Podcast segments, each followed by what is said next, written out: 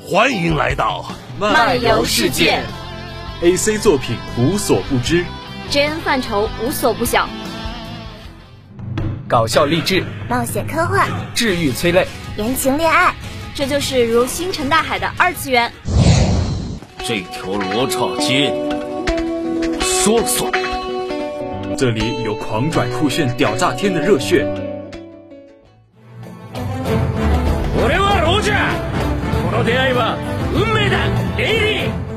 这里有经久不衰的动漫情怀，这里有山海皆可移的爱情故事。海水千山，你愿意陪我一起看吗？这里还有永不磨灭的游戏之魂，让我们在这里做回最中二的漫游少年。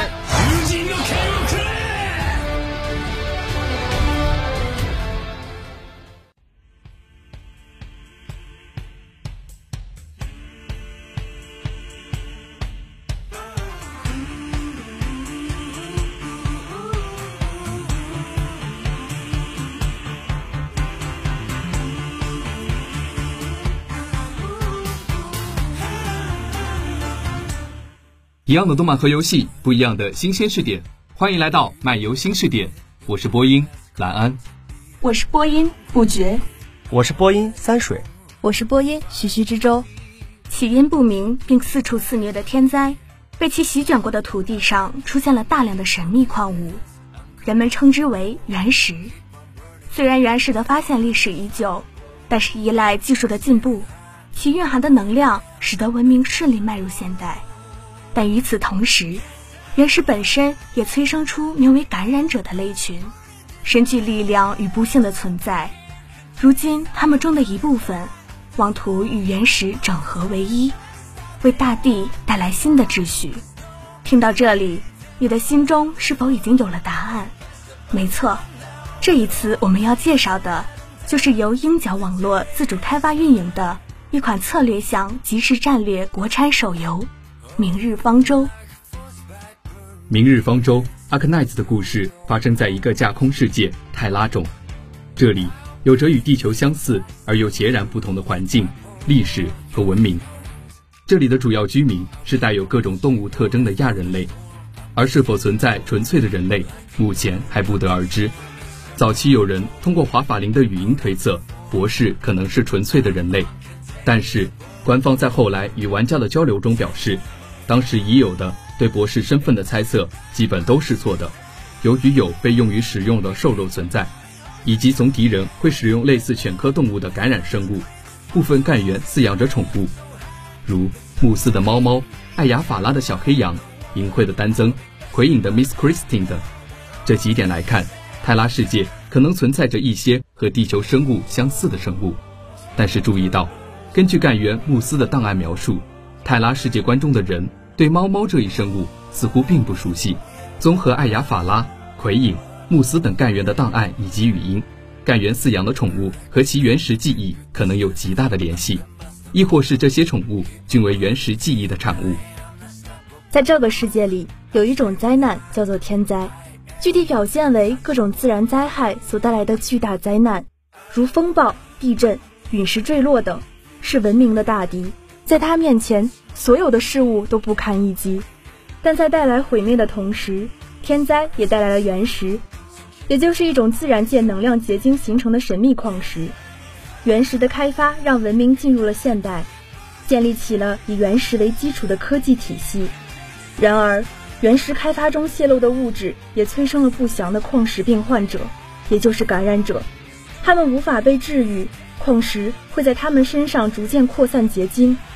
在杀死患者后进行二次扩散，但是矿石病也会给感染者带来强大的法术使用能力，因此感染者成为了被社会排斥的对象。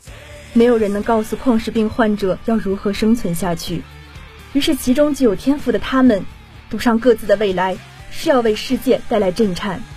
在泰拉利一零九六年十二月，世界上最大的感染者组织整合运动。在乌萨斯帝国城市切尔诺伯格掀起了暴乱。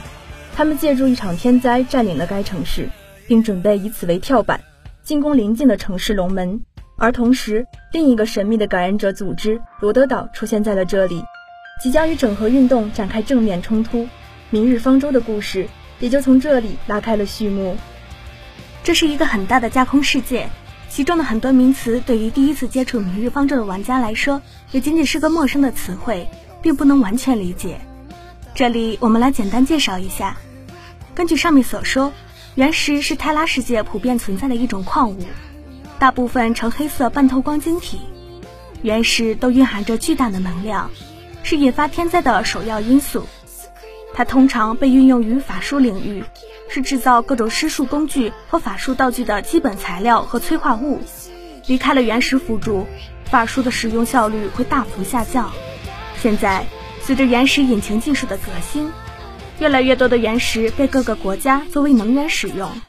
天灾是在泰拉世界频繁发生的各种自然灾害的统称，包含且不限于暴风、雪灾、强降雨、洪水等，甚至陨石坠落。天灾的发生频率非常高，规律也难以捉摸，导致大部分的文明通过全城市迁徙来躲避天灾，而移动城市。正是在这种需求下慢慢诞生的。人们在迁徙的过程中，尝试将建筑和种种装置安设在移动设备之上，并不断的扩大载具的规模。在文明与技术的演变之下，人们最终创造出了十分庞大的移动城邦。天灾过后，往往会留下一种叫做原石的矿物。研究表明，天灾其实反而可能是原石的一种传播媒介。原石虽然好用。但是也有其弊端，矿石病就是最大的弊端。目前研究发现，长期接触原石及其工业衍生品，会使人更容易得一种被称为矿石病的不治之症。患上矿石病的人被称为感染者。矿石病会以一种危险的形式增强人的法术使用能力，但是却会在患者使用法术的过程中不断扩大感染矿石病范围，最终夺走感染者的生命。并以其作为新的感染源。有关该病症已经有多方面的长期研究，然而并没有太多有效成果，而感染者也被社会所排斥。在群体中，总会自发地形成各种各样的组织，在泰拉世界也不例外。其中最为主要的两大组织就是罗德岛和整合运动。罗德岛制药公司是一家注册医药研发公司。罗德岛在公开的资料中声称。正在研究可以应用于各个国家、组织或个人遭遇的感染者问题的医疗方案，因此，在各国范围内广招贤士，不管资历，无论感染与否。同时，罗德岛也为其雇员提供良好的医疗与生活条件，以及最先进的研究设备，这吸引了许多走投无路的感染者和立志改变感染者处境的有能人士。罗德岛的公开领导人是阿米亚。整合运动则是一个无种族立场、完全由感染者组成的恐怖组织，其组织内均为矿石病感染者，他们极端排外，仇视曾经压迫过他们的正常人社会，对其抱有强烈的复仇心理，并渴望推翻现有的普通人主导的社会结构。他们宣称，感染者应对自己的身份感到骄傲，积极去获取并使用属于自己的力量。虽然感染者注定会走向末路。但是整合运动的成员们却希望以自己的方式在社会上得到公正，甚至超越既有的社会。整合运动的组织领导人为塔路拉，而玩家是作为罗德岛的战术头脑博士，指挥各位干员频繁进入天灾影响后的高危地区，救助受难人群，处理矿石争端以及对抗整合运动。当然，其他的组织也是各式各样，不在少数。企鹅物流最初作为一家独立的私人信使公司成立，明面上经营着正常的物流运输业务，实际却从事着情报贩卖、武装押运和秘密运输等地下工作，现已成为一家以龙门为业务核心的地下物流组织，提供货物保全、保密运输、私人高级运输服务等业务。黑钢国际是一家私人安全顾问公司，同时也是广为人知的安全承包商之一。其核心业务是提供私人安全顾问与房屋承包相关的服务，以此延伸出的安保范围囊括了灾后后勤以及工程抢险在内的多个领域。莱茵生命是一家致力于拓展各种顶尖科技的实际运用及生命科学、化学制造与生物应用等领域技术的公司，其涉及项目的范围广泛，已公开的诸多成果已成为业界瞩目焦点。龙门禁卫局是龙门警备力量与安全部门的结合体，集中、无情，但是有效。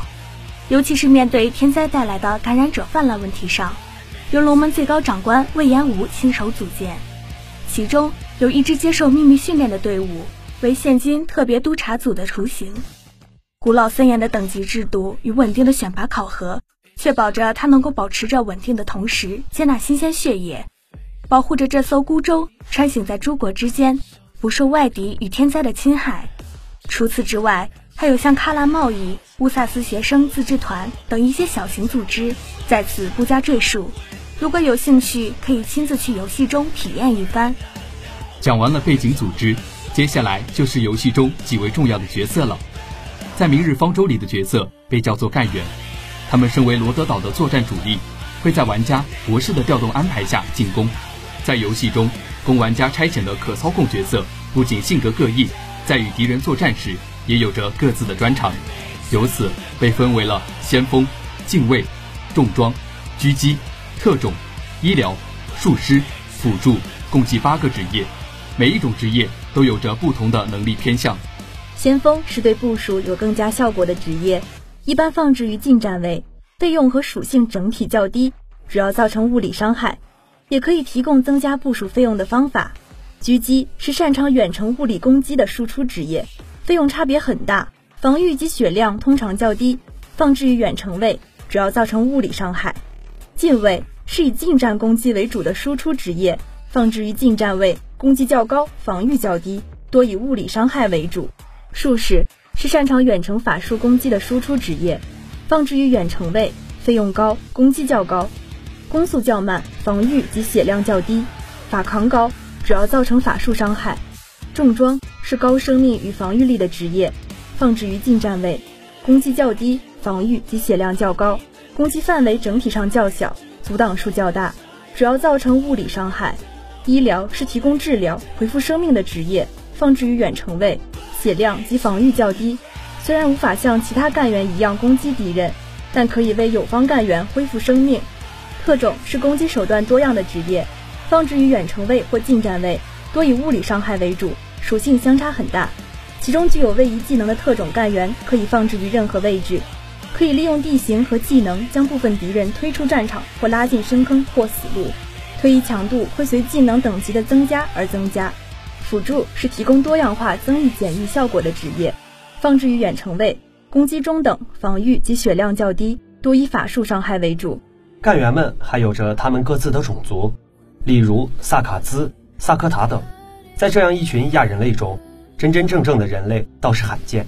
干员的稀有度按照星级可分为一到六不等，其中六星是最为稀有的干员，当然他们的能力也最为强劲。当然，干员们的等级也是能决定他们强度的一大方面。对于稀有的四星、五星、六星干员，他们不仅能够升级，还能在满级后进行精英化，以提高各方面的数值。那么。应该如何获取干员呢？在明日方舟里，干员的获取途径有四种：公开招募、干员寻访、活动获得和商店兑换。其中，公开招募需要大量的时间，而干员寻访则是需要特殊道具合成玉，其实也就是抽卡。对于重复获得的干员，可以转化为干员的信物和寻访凭证。信物可以提升干员的潜能，使其获得更为强大的能力。凭证则是能在商店兑换你所心仪的干员。当然，对于不同的干员，他们也有着不同的特性、天赋和技能。这些在培养的过程中会逐渐变得强大，他们也会成为玩家攻克难关的最佳助力。不过，更让人惊讶的是，每一位干员都有着他们自己的背景资料和故事，所有的故事交织在一起，构建出一个更为完整丰满的泰拉世界。明日方舟文案的精彩程度可见一斑。说到角色，不得不提的就是角色的立绘和声优了。明日方舟的角色立绘都是极为精美，大处画师齐聚一堂，为玩家带来不可多得的视觉盛宴，比如画像黑兔、龙骑一、伊利离子、S 六 Four、Skate 等。更让人满足的是，角色还有不同风格但同样精美的时装，多种愿望一次达成。不管是喜欢什么样的例会，在明日方舟这里都能找到你想看到的样子。至于声优，明日方舟也是大手笔，甚至请到了黑泽朋士、樱木碧、小西克幸、花泽香菜。佐仓绫音、伊藤静、田梭子等著名声优来进行配音，总计上百人的豪华阵容让你直呼过瘾。不仅如此，每一位干员都有自己的部署语音、作战语音、编队语音和基建语音，在凸显个性的同时，也满足了不同声控的愿望，福利满满。文案方面，主要体现在整个宏大世界观的构建上。首先，背景就已经足够可观。设定在虚拟的泰拉世界。其次，对于主线剧情、支线剧情、活动剧情，三方看似并无太大关系，却又紧密连接，交织着组建起泰拉世界的基本框架。还有各位干员的背景资料，在大框架之上加以弥补，使整个结构变得更加完整。再加之不同地区的地理风貌和风土人情，还有各式各样的历史资料，把泰拉世界的过去、现在。清清楚楚地展示在我们面前。至于泰拉世界的未来，则掌握在我们，也就是玩家手中了。还有一个很有意思的点，那就是《明日方舟》的主线剧情的章节名称很有趣：一卵同生、二次呼吸、急性衰竭、靶向药物、局部坏死。这些看上去似乎都是医学用词，好像也在证明罗德岛只是一家注册医药公司。但是章节内部却充满了斗争、塔防。这是否也恰恰证明了罗德岛本身也并不单纯？撇开这些不谈，《明日方舟》本身的一些特色系统也同样值得一试。在游戏中，普普通通的打怪都会被分成不同的模式。最基础的就是正常游戏关卡，也就是主线和副本。比较有特色的是危机合约、悖论模拟和集成战略。在危机合约活动中，玩家需要根据任务要求或队伍配置自行选择合约搭配。不同的合约会提供一至三级的危机等级，总危机等级越高，通关难度越大，通关后可得到的合约赏金越多。合约赏金可在机密圣所内兑换各类素材。危机合约活动开放期间内，会有一张主要地图和若干张轮换地图供玩家挑战。悖论模拟模式下，玩家将被要求使用系统提供的队伍对特定关卡进行攻略。同时，除该悖论模拟关卡对应干员的等级和技能等级能够继承并自由选择以外，其余干员的等级和技能均被固定且不可更改。首次通关特定干员的悖论模拟将获得两百合成玉。在集成战略玩法中，干员需要特定招募券，并消耗希望才能招募并编入到队伍中。玩家需要用这支队伍通过游戏内随机生成的关卡与事件。游戏开始前。玩家需要选择战术分队来获取各类增益效果。游戏开始后，玩家仅可通过使用道具消耗希望的方法进行临时的干员招募。除此之外，还有基建系统，也就是一些玩家口中的家园系统。玩家可在罗德岛基建场景中建造制造站、贸易站、发电站、宿舍、会客室、加工站、办公室和训练室。制造站能够以花费特定时间或材料为代价。生产赤金、作战记录、芯片组等道具，进驻干员可缩短制造时间或提升仓库容量上限。贸易站可以为玩家获取龙门币订单或原石订单。进驻干员可以缩短订单获取时间或提升订单上限。发电站则是为其他设施提供电力，其等级制约着其他设施的等级提升。同时，发电站等级影响着无人机的充能速度。进驻对应技能的干员也可以使无人机充能更为迅速。无人机可以用于加速贸易站订单获取，或是制造站素材生产。加工站可以通过消耗龙门币对若干低等级素材进行加工，使之变为高等级素材。进驻干员可以提高副产物的产出效率。会客室进驻干员后，会开始搜集线索，玩家可以互相交换线索。在集齐编号一至七的七份线索后，玩家可以开启线索交流。结束后可获得大量信用点。办公室进驻干员后，会逐步累积人脉资源。为玩家提供公开招募时的 tag 刷新次数。训练室则可以为干员进行技能专精。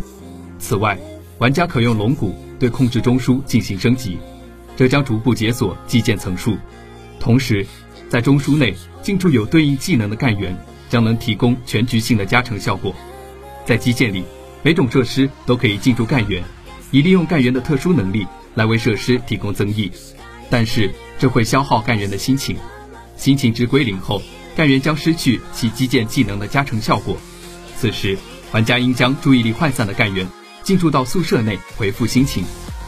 人民网曾评价说，《明日方舟》中的绝大多数 UI 基色均为最简洁的黑白，各类图标则仅由简单的线条和图形构成。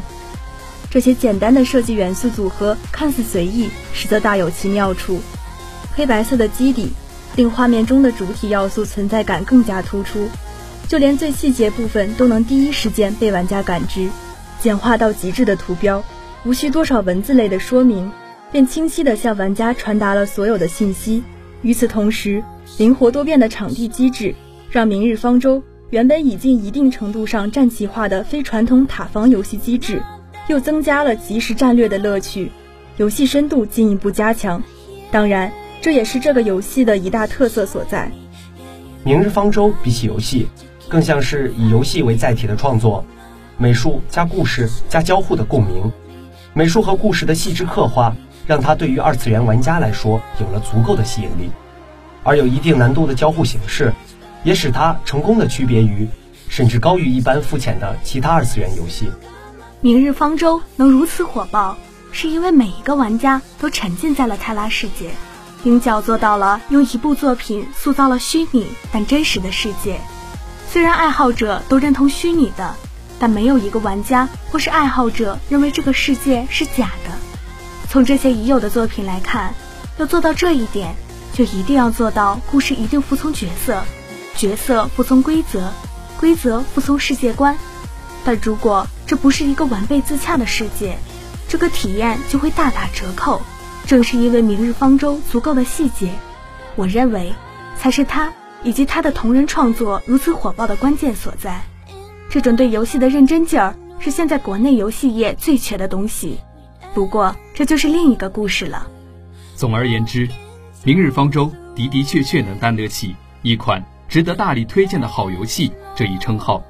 至于未来会怎样，方舟一派的精品游戏会不会大行其道？各位玩家会将自己的热情与流量交给自己喜欢的游戏。时间总会给我们答案。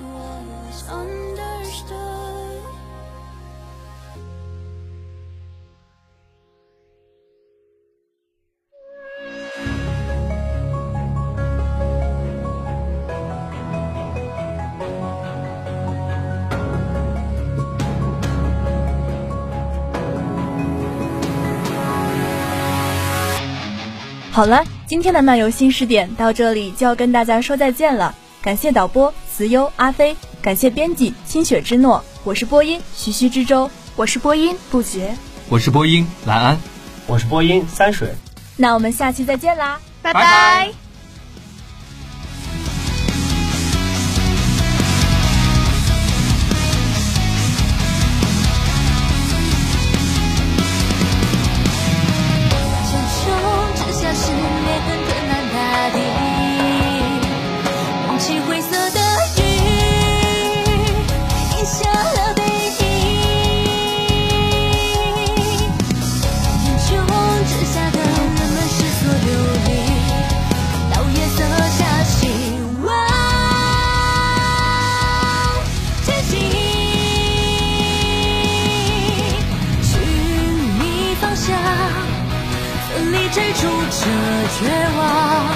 并非逃亡。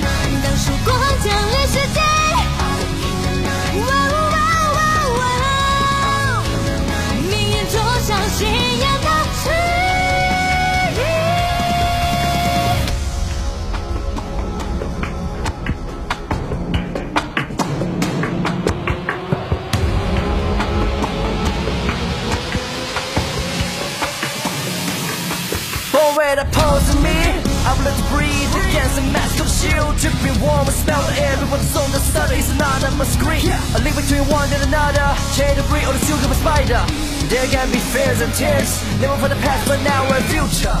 Those who stand up high can fall. Those who have faith against the weak and never saw A chance we you reach You kill the path that's wild on the door. A snake has wild with the last page of a story. We've lost the dust, the ending. Let the fire beautiful mind through the eye but a crowd beat 真心在燃烧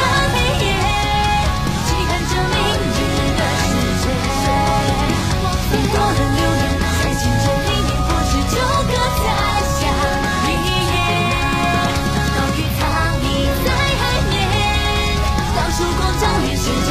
随着方向向前